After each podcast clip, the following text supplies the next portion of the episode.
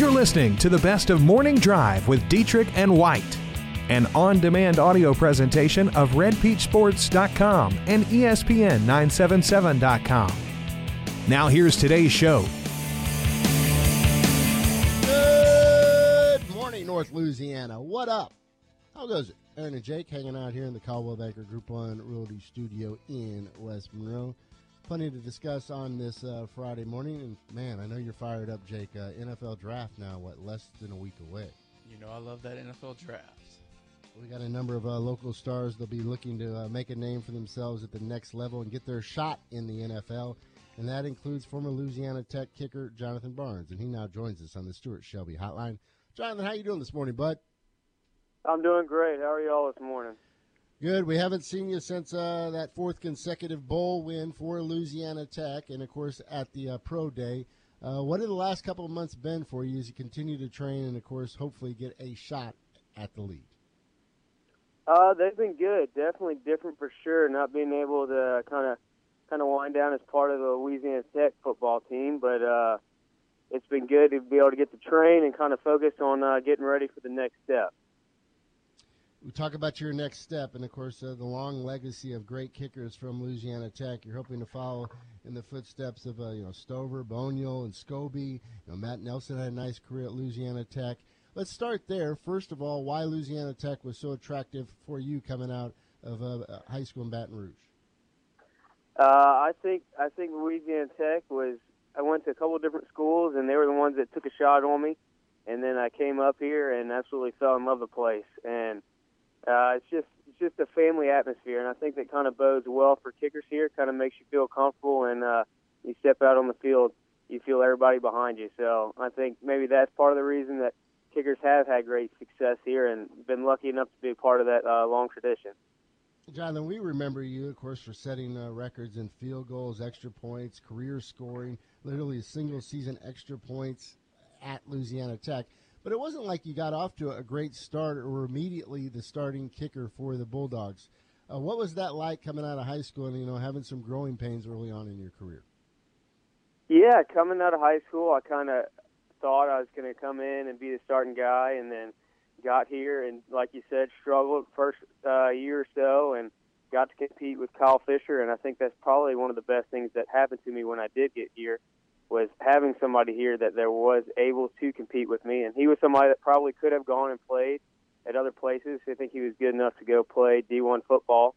And so I think that every day at practice, when you go out and you compete against somebody that's that good and that, that can compete with you, that pushes you to be better. And I think that that ended up being a big part of why I was able to be so successful here is because of the competition on a daily basis that we had every day.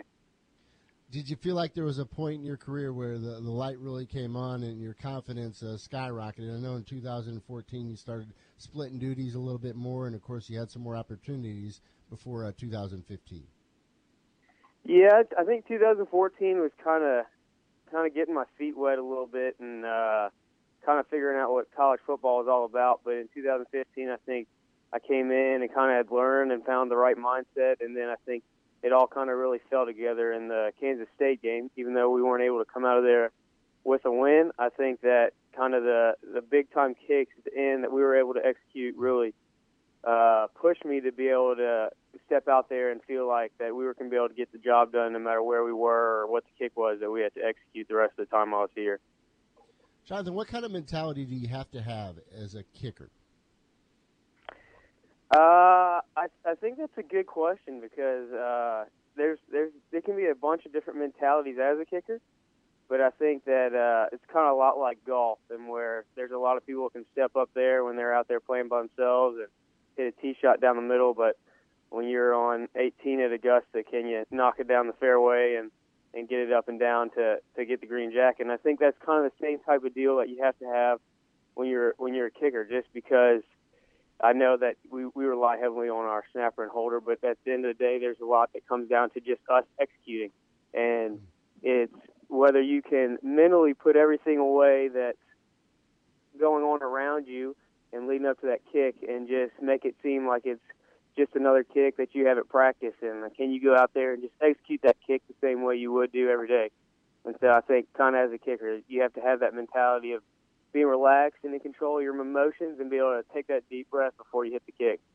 All right. Well, let's uh, pressure packed moments. Junior year, you're in a bowl game. The game's on the line.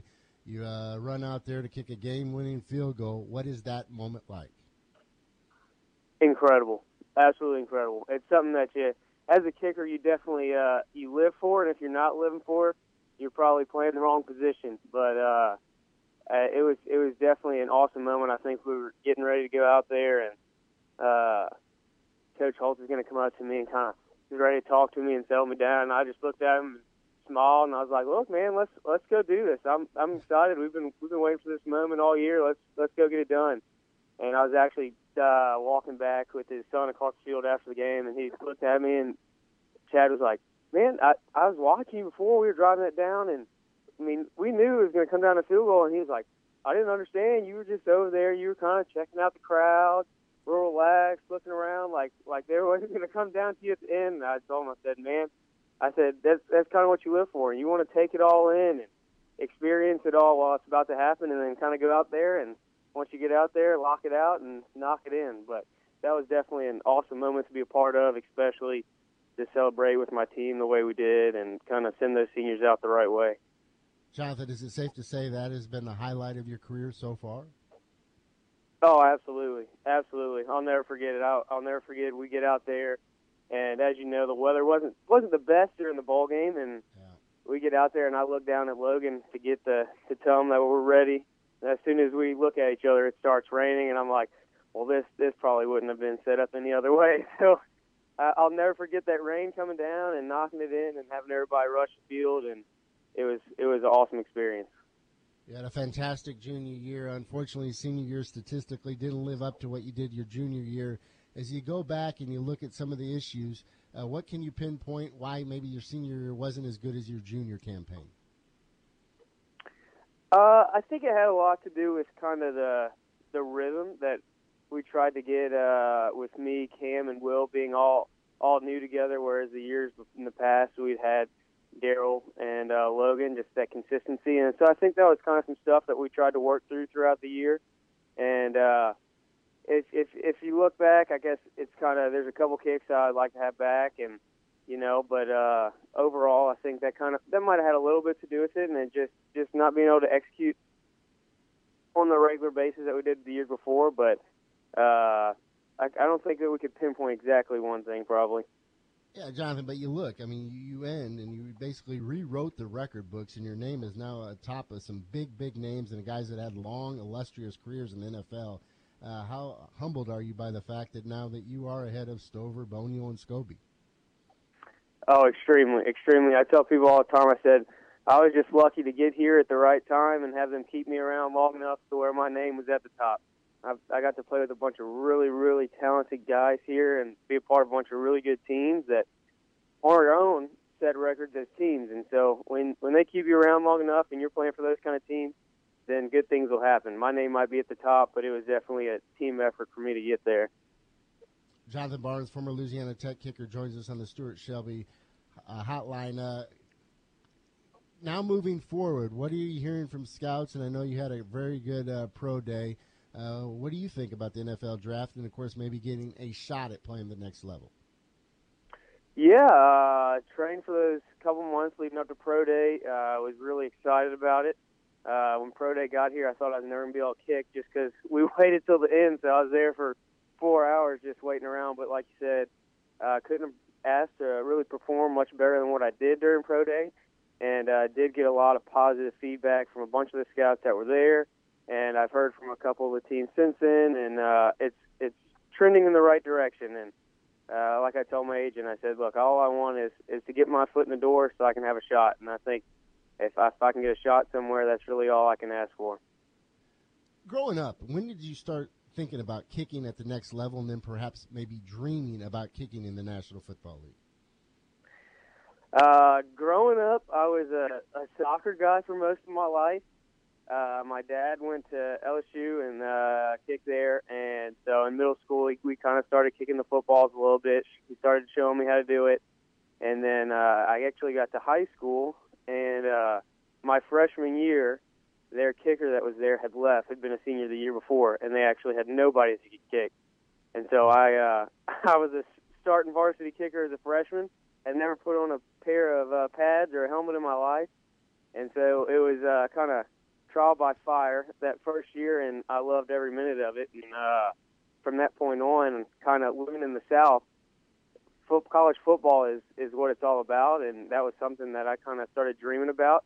I think that really NFL dreams really really didn't start happening until maybe the last couple years. think I I was just so focused and wanted to play college football, and and when I was able to realize those dreams, that's kind of kind of I tried to take it all in, and because of how the success we've had and and what we've done here, I've been able to possibly, hopefully, get an opportunity at the next level. But I probably never dreamed as a kid watching on TV on Sundays that I was going to have the chance to play in the NFL. I was just a small soccer player from Baton Rouge that was eyes were as wide as could be about playing college football. Is there a kicker in the game now that you look up to? Yeah, I think that uh, I think that Adam Vinatieri is the man. I think that no matter even even though there's other kickers that statistically are more accurate, that you can't put a price or you can't put uh, value on how clutch he's been in his career. I think that anytime if you want a kicker, you want somebody that at the end of the game when it matters the most is going to go out there and knock them through every time. You don't you don't think that he's going to step on the field and not knock it through. So he's he's somebody that I'd say is probably probably the kicker that I would look up to the most, I guess, just because of the number of times he stepped out there when it is the big moment and been automatic a lot of people don't realize this. You got a younger brother following you in your cleats, and he is a very good kicker in high school. Saw him last year against Neville. I think they lined him up for a 54-yard field goal attempt. Uh, where's he looking to go?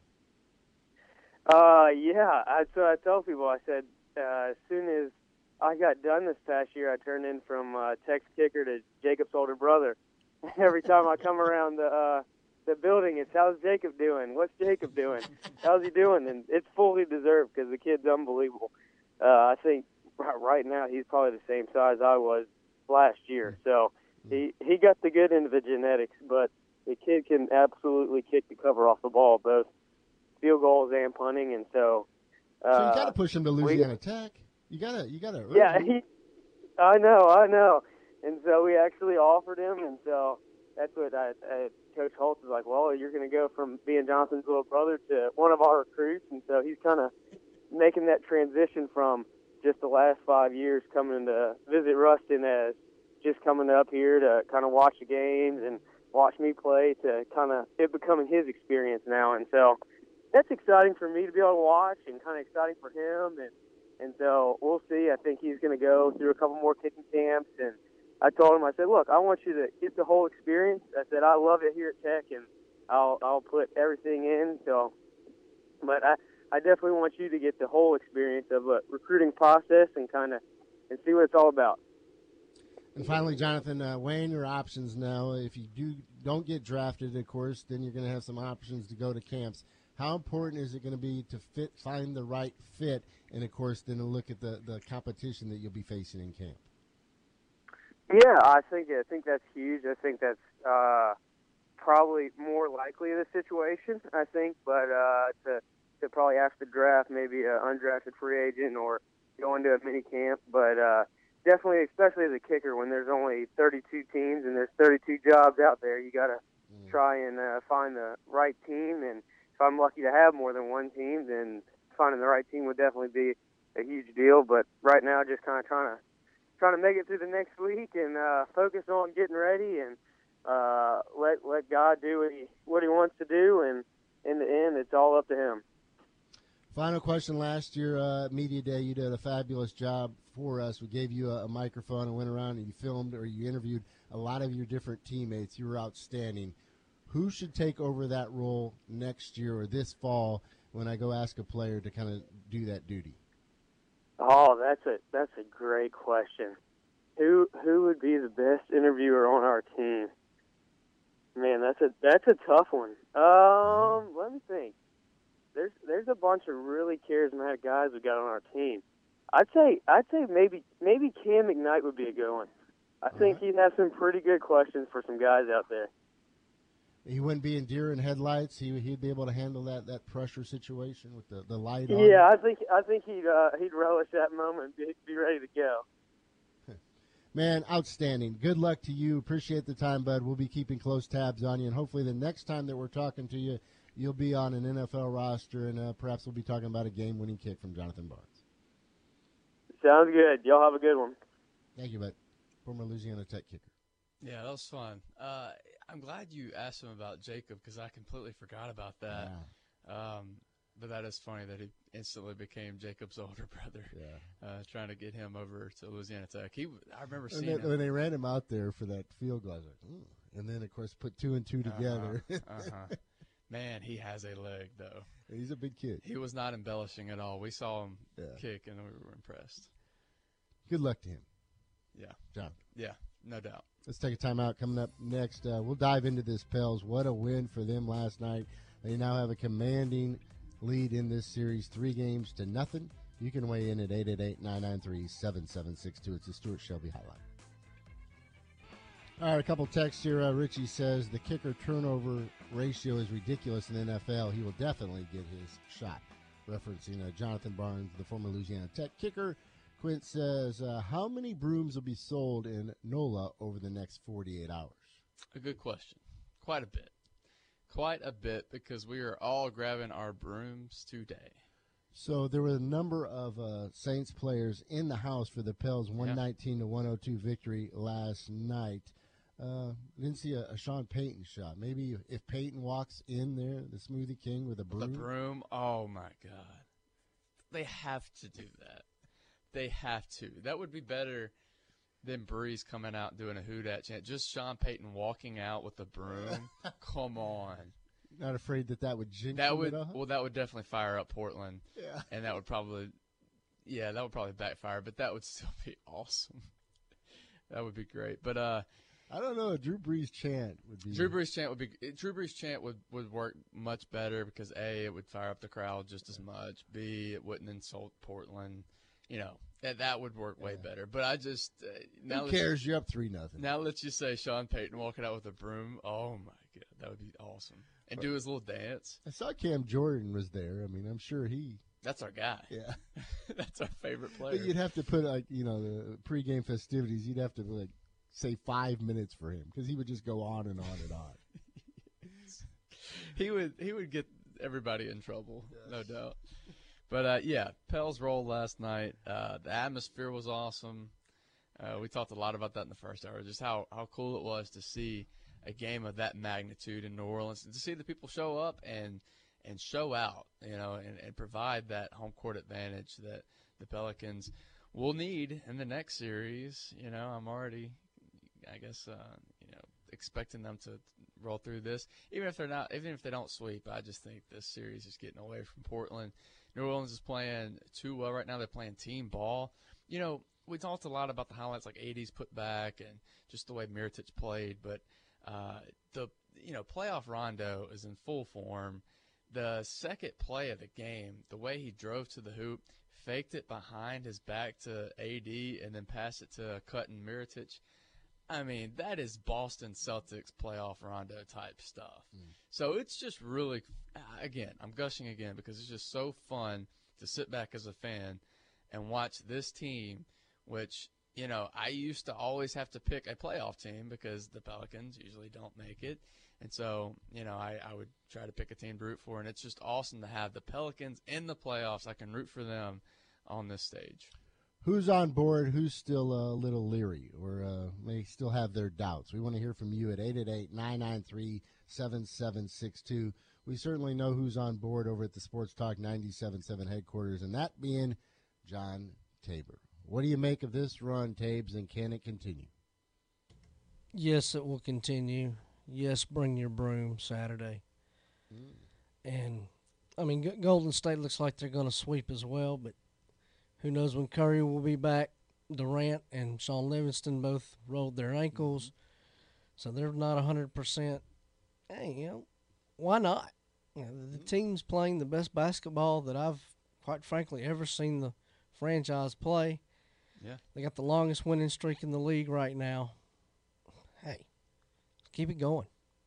Oh, And how often do we say in the NBA they don't play defense? Well, the Pels are Well, certainly that- playing some D. that changes in the playoffs. That changes in the playoffs. Uh, but the Pelicans are playing great defense, like you said, and they're just they're they're just hot offensively. They're hitting shots, and the chemistry. I, I it's something I, I keep repeating, but I think it's very important to to be on this stage and have. I think that's something that's always kind of separated the Warriors.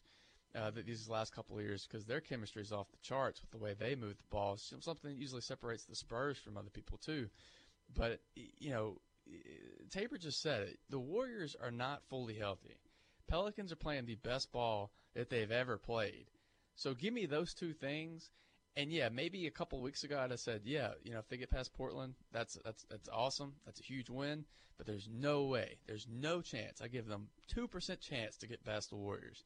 Now, you know, I might go up to twenty. I might go up to 20.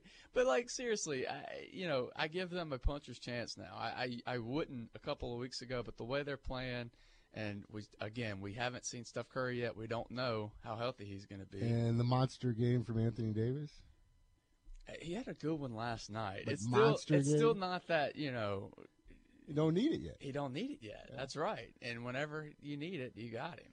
So they win by two, they win by nine, they win by 17 last night in the 119 to 102 victory. They get off to a hot start, making uh, 10 of their first uh, 14 shots. Really never trailed after the first four minutes of this ball game. Talk about the defense from the Pels.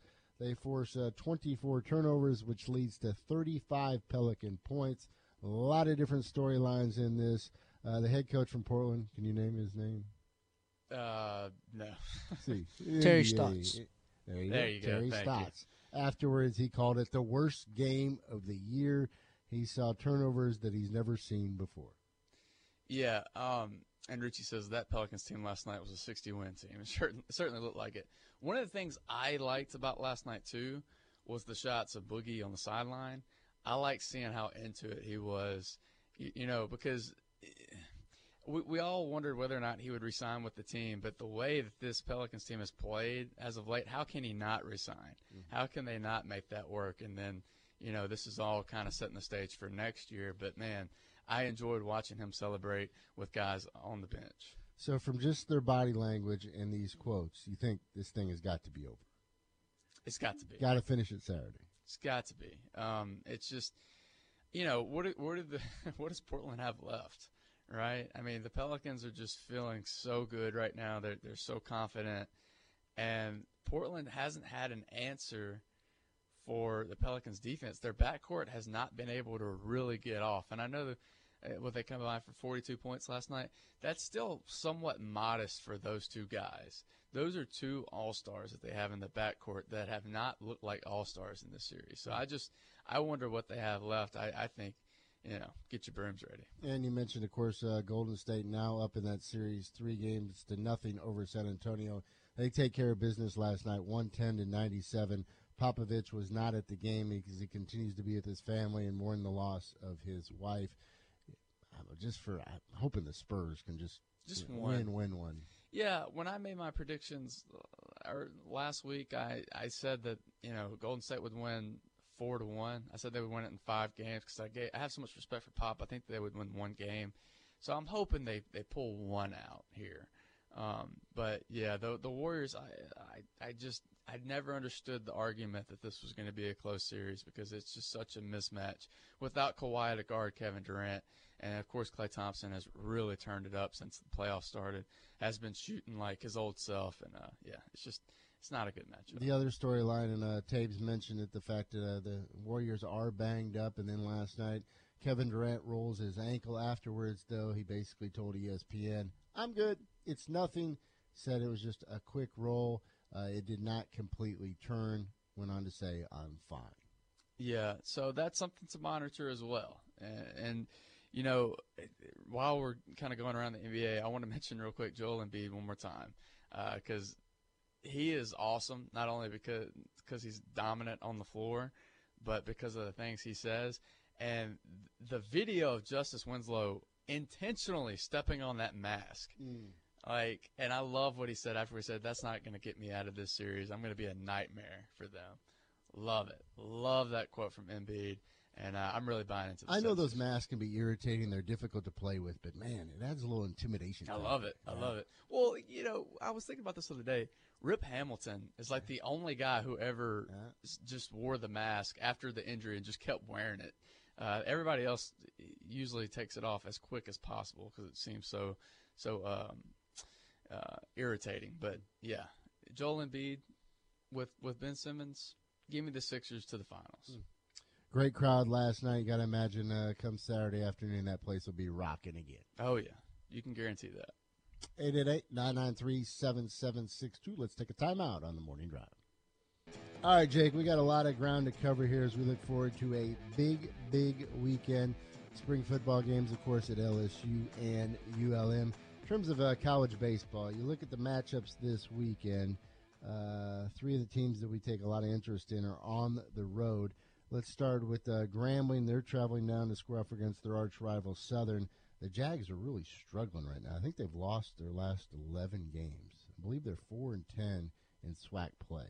Yeah, not ideal. And then Grambling coming off that big win against ULM. You got to like the Tigers' chances this weekend. How about uh, LSU versus Cal- South Carolina? Not the Gamecocks program and team that we typically see, but they're not bad. No, but they're still not good. um, this is important because LSU only has two road wins on the season. Did you know that? No, I did not know Two road wins. So Leave it to the LSU guy to know that, though. they uh, they need to prove they can win on the road because they need to be concerned about RPI as well. Uh, LSU has won 15 of its last 21 games with South Carolina. Zach Hess will, of course, get to start tonight. He is now six and three on the year, 3.71 ERA. Shouldn't come as a shocker as you look at the game notes for the third game for LSU, TBA. TBA. Johnny Holstaff. Uh, then, of course, you have uh, Louisiana Tech going down to Marshall. You look at this Thundering Herd squad; they are 17 and 17 overall, five and seven at home. I was looking through their schedule; nothing really stands out about them. Dave Nitz, the Hall of Famer, is fired up though. He's back in West Virginia for the weekend. There you go. There's the storyline. Louisiana Tech needs to get back on track Yes, and win a do. series in conference. play. Yes, they do. Uh, they got a big win against ULL. They uh, 15 to two win that we've discussed quite a bit, and we'll keep discussing it because we love to see ULL add L's. But uh, yeah, big win for Louisiana Tech last week. Build off of that, uh, rebound from uh, last week's conference loss. Uh, ULM at home. Uh, you heard from Coach Federico earlier in the week. Warhawks scoring off against an App State squad. Warhawks in desperate need of a slump buster on paper. App State looks like that. They are one and fourteen in conference play. They are nine and twenty-seven overall. They have lost eight of their last nine games. Just crunching the numbers offensively, they are struggling and they are struggling mightily. They have not scored over six runs since March 27th. And I gave you the stat earlier in the Yeah. day. Uh, for the year, they have a team batting average of 200. Two mind-boggling stats for me today. That stat you just read, and the fact that Doug Pederson threw it 71 times in a game in 1990. It, it wasn't that long ago. You, you think that they Dude, didn't play with is- face masks back That's in 1990 or what? 25 years ago. 71 passes is a lot for today, and I know we keep evolving to more of a passing game. 71 passes is a lot for today. For 20, what is it, 28 years ago? Yeah. Dude, come on, that's a lot of freaking passes. Sometimes I start to uh, realize how old I'm getting. It happened there when you're talking about something in 1990. I was just fra- fresh out of high school, and then yesterday I was at Sterlington uh, doing the pizza thing with the Lady Panthers, and I was telling the girls, "Yeah, you guys will be going after uh, your second state softball championships," and they just looked at me like, "Huh?" And I said, "Yeah, you guys won one back in uh, 2003, 2004, around that neighborhood." Huh? Yeah. And then I was like, "Oh yeah, you. Some of you weren't even born." Yeah, um, I'm still at that stage where I think back to the 90s and it feels like 10 years ago. Not the case. Uh, Lady Techster softball too. A huge series at home. It's number one versus number two. They are red hot. They are literally one of the hottest teams in the country. believe they've won 12 in a row now, which puts them like third or fourth best in the country for this winning streak. Very good for uh, Mark Montgomery and his girls. Back at home, can they keep it going this weekend? Absolutely. Hi- High school baseball. You're certainly looking forward to a big matchup tonight. Yeah, real quick, Richie says South Carolina baseball might be bad, but they're no worse than Tulane. Just saying. That's true. Um, all right, so high school baseball. I just wanted to kind of look at everything and kind of see where we're kind of shaking out as the regular season, you know, ends this week. This is tonight's the last game for a lot of teams, and then Monday playoffs start. So, starting with 5A, uh, I look at West Monroe. You know, they just split the series with uh, Central, and they're hovering around 21. So, or at least they were 21 as of Tuesday in the power rankings, and then they split with Natchitoches Central. So I don't know if there'll be too much movement there. Um, so they're likely to travel in the first round, and this is an elimination game. And th- what's funny about this is, you know, I've had a lot of talks with Wade Simoneaux, head coach for West Monroe, about changing the first round of the playoffs. A lot of coaches want that changed, best of three. Barb. They don't want, yeah, Barb. I mean, because Barb wants it, nobody else wants it.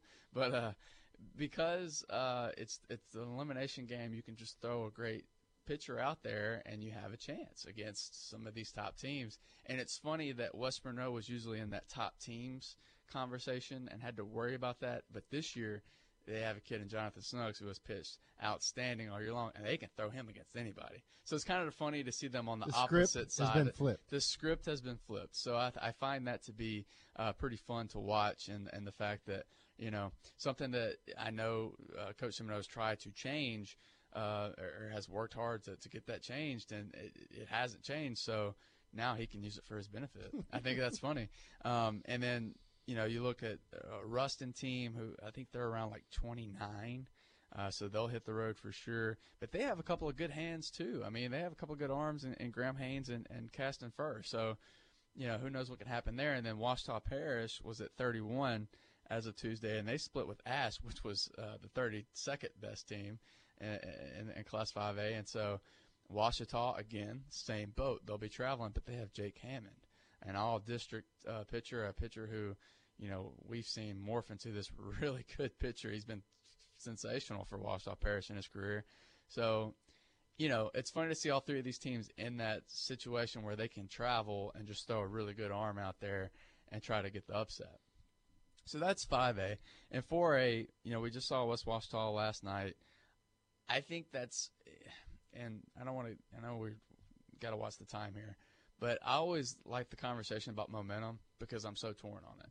Because I don't know how I feel about it. So it's, we've seen instances, and I know somebody probably texts and say it's never good to lose.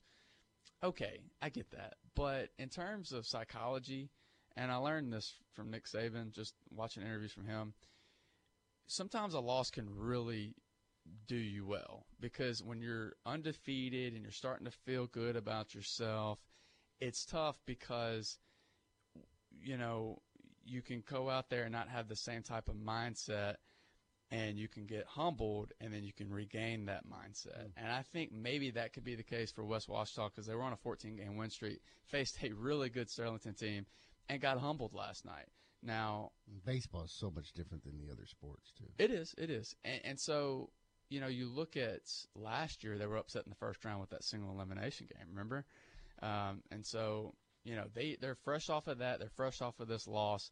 So I want to see West Ouachita, who will be a top five team, go into that elimination game with a healthy mindset. I think they will have a, a really good mindset going into that. Uh, Neville, which is around 21 ish, uh, they had that big nine to three win against Tioga, the number one team in the Class 4A earlier this week. A huge win for them. But you know, you're talking about a Neville team here that returns so many pieces to that state championship team from a year ago. And so I've just been waiting for them to turn it on. Seems like they did earlier this week when they beat Tioga.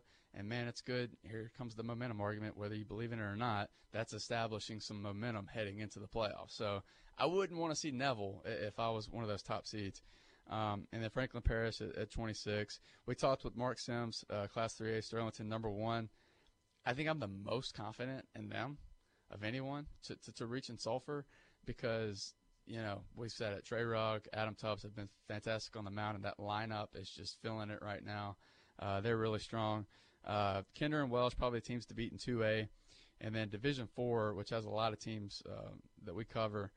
OCS, the, the most dangerous lineup, I think, in, in Division 4, without a doubt. And uh, it's it's interesting because they have um, they have their pitching staff hasn't been dominant without Seth Trawick, who's missed, I believe, like the last month, and uh, with, with tendonitis. And Coach Parker had always circled the playoffs as the time that he would come back. And Seth Trawick makes a big difference. He's a great pitcher for OCS, and when he's he, you can throw him along with that dangerous lineup. They have to be considered one of the teams to beat in Division Four. So, anyway, I just wanted to give a little preview to the playoffs. I know we have so many really good teams, um, so many really compelling storylines, and I think you know if you're looking at the seeding, it's not going to tell the full story. I think you're going to see a lot of big time uh, postseason runs. Then again, I have been wrong before. I thought we would see that in football as well, and uh, that didn't work out. Hmm. 888-993-7762. Todd weighs in, says, I umpired Snuggs when he was in the Little League. That kid has been a stud his whole life. yeah, no doubt. No doubt. Let's take a timeout. Coming up next, uh, Joey Trappe joins us for his weekly visit, plus our parting shots.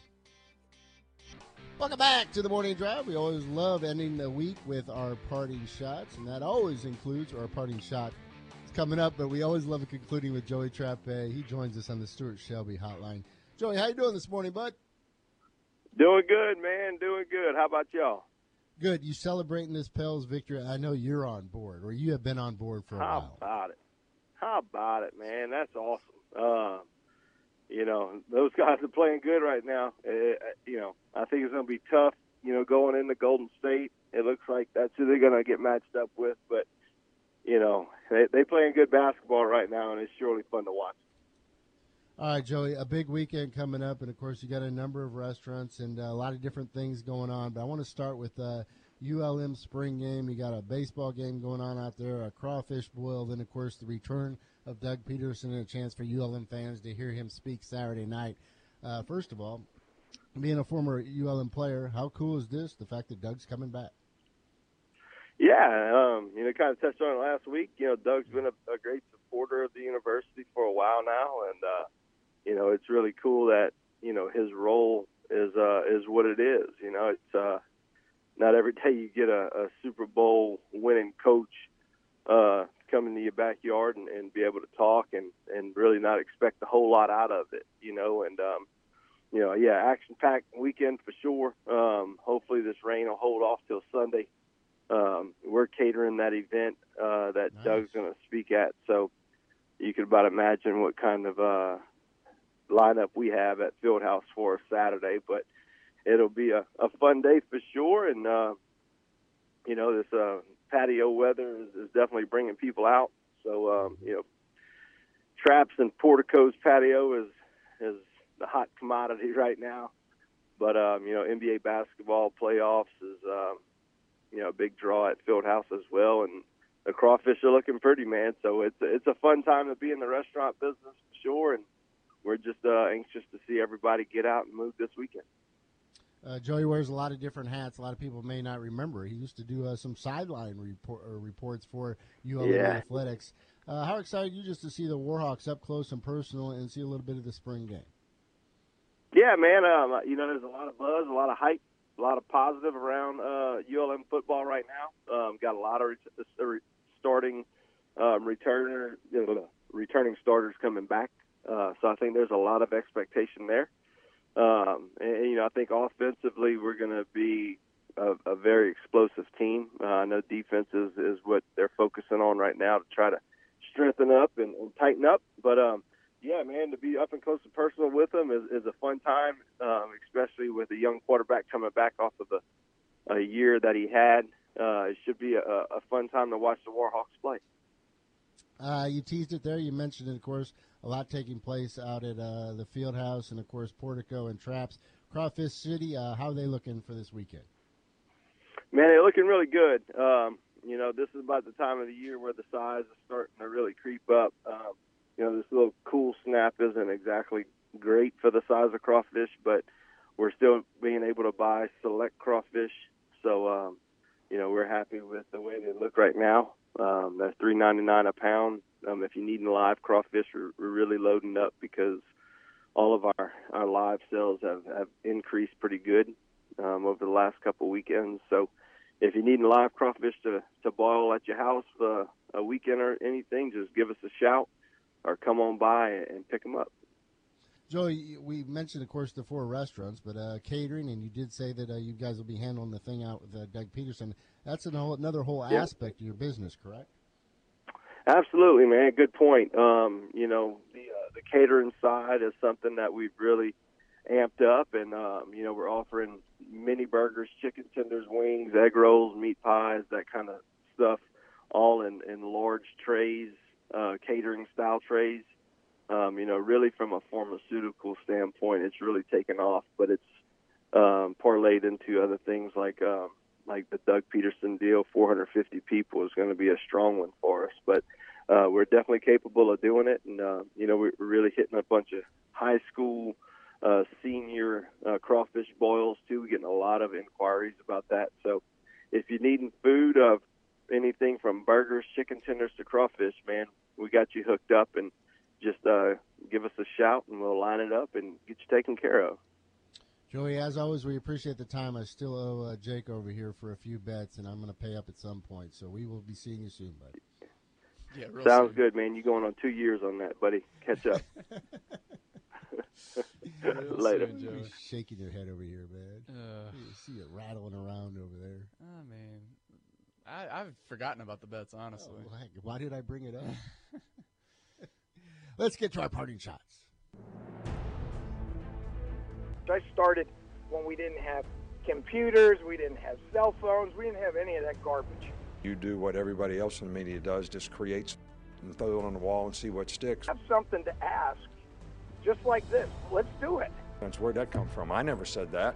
Nobody in this building ever said that. So where'd you come up with that? Just, you know, had a dream about it or what?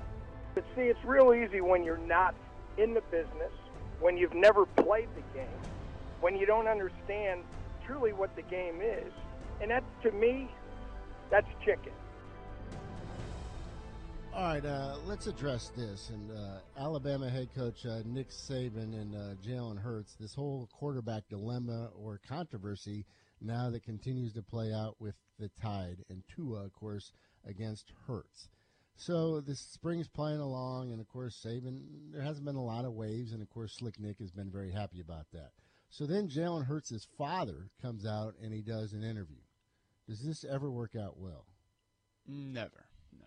So basically, to paraphrase, it says uh, Hurts's father, if it doesn't work out at Alabama, that quote, literally his son would be the biggest free agent in college football history if he decides to leave the program. Yeah. So the reason why we even have to address this is because the new culture of mm-hmm. transferring, and this is something that coaches are starting to have to think about or account for in today's climate of college football. The fact that my kid doesn't play, well, that's fine. We'll, we'll take my kid and he'll play somewhere else. Mm-hmm. So yeah, I, I think you know he does say that you know he he, he loves Coach Saban and And he said his son put him in this spot because, not Saban, but his son did it to himself by having such a bad national Yeah. championship game and getting pulled. It wasn't a bad, but it wasn't a bad interview. It was just the, that one comment because he he shook. He didn't. The thought of him leaving Alabama, you could tell, upset him. But then they asked, you know, well, what happens if he doesn't win the job? And he just shakes his head and says, well, he'd be the biggest free agent in college football history. So that just goes to show you that people had the mindset of individual over team.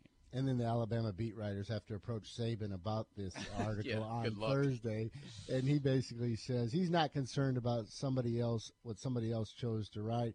Instead, he relies on conversations he's had with Hurts and his parents, and he says he's had very productive conversations with Hurts's father, and especially following last weekend's scrimmage. He said, "quote It was a very positive meeting." Mm, the life of a college football coach. Speaking of that, come uh, Monday morning, uh, are we going to be uh, raving about uh, LSU's offense and, of course, Ensminger No. in the spring game? No, no, we're not because the defense will have its way. Uh, Listen, uh, we said that we would give predictions as far as stats go. I think Myles Brennan. This is the stupidest idea ever. Jim. Why? Spring scrimmage stat predictions. You're the one who reads off what stats Ed That Orgeron is just to try us. to rib you a little bit. Okay, And well, it, obviously, it works. It does because it's stupid, but this is less stupid. Uh, so Myles Brennan, I'll say he's nine for 16. Right, I got to write this down. All Write it down. right.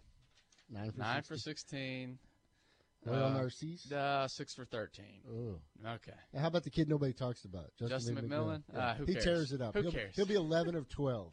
Yeah. And he'll be right in the conversation. All right, write that down for All right, you. all right. Uh, Jonathan Giles, he'll be the uh, MVP of the game? probably. Ah. I mean, No, because then it would be offensive. It'd have to be a defensive player. Uh, If Rashard Devin Lawrence White. played enough, he would have like three sacks. Fehoko, uh, maybe Yeah. I don't know. Um, my parting shot was this, Aaron, and we talked about this before the show began. So, Mickey Mantle, uh, Mickey Mantle rookie card sold for two point eight eight million dollars. I thought it was a misprint. no, almost three million dollars. This rookie card sold for. Uh, so my my parting shot is this: I still have my rookie cards. Don't we all? I'm hanging on to those suckers. I'm gonna wait a couple decades. I'm hoping you know football and baseball cards come back into you know everything cycles, right? So whenever that becomes popular again, gonna cash in, baby. Got you my Peyton Manning. Mantles? Got my Peyton Manning rookie. Got my uh, I had an Albert Pujols rookie that I thought was gonna be worth you know a lot of money one day, and he just kind of fizzled. Hmm. But uh, yeah, I got a couple good ones. I've got two lockers full, and I've lost the key to both of them. And I thought eventually that I was gonna that was gonna be where I was gonna cash in. Well, you're gonna have to just beat it in. you can do that, right? Uh, 1988, this card in its best condition would have been worth 3,300. Ten years later, uh, it was up to 121,000. By 2007, uh, it was around 240,000 dollars, and now it sells for some sucker bought it for 2.88 million dollars. Yeah, that is insane to me. Uh, yeah, so hopefully, you know, hold on to your rookie cards. We'll all cash in one day. Maybe not 2.88 million, but uh, yeah, we'll cash in. Uh, plenty to check out this weekend. We've mentioned numerous times, of course, what's taking place at ULM over the weekend. A lot of different events with baseball, the crawfish boil, the spring game, and of course the thing with Doug Pederson. As I mentioned, uh, the Lady Techsters. This is pretty good. Number one versus number two. Uh, is they have the big showdown with UAB. Huge series in Ruston, especially when you look at Lady Techsters as they have won 12 straight, nine straight Conference USA contests. Get an opportunity, of course, to get some breathing room if they can win this series against UAB, who uh, is 10 and 4 and 1 in conference play.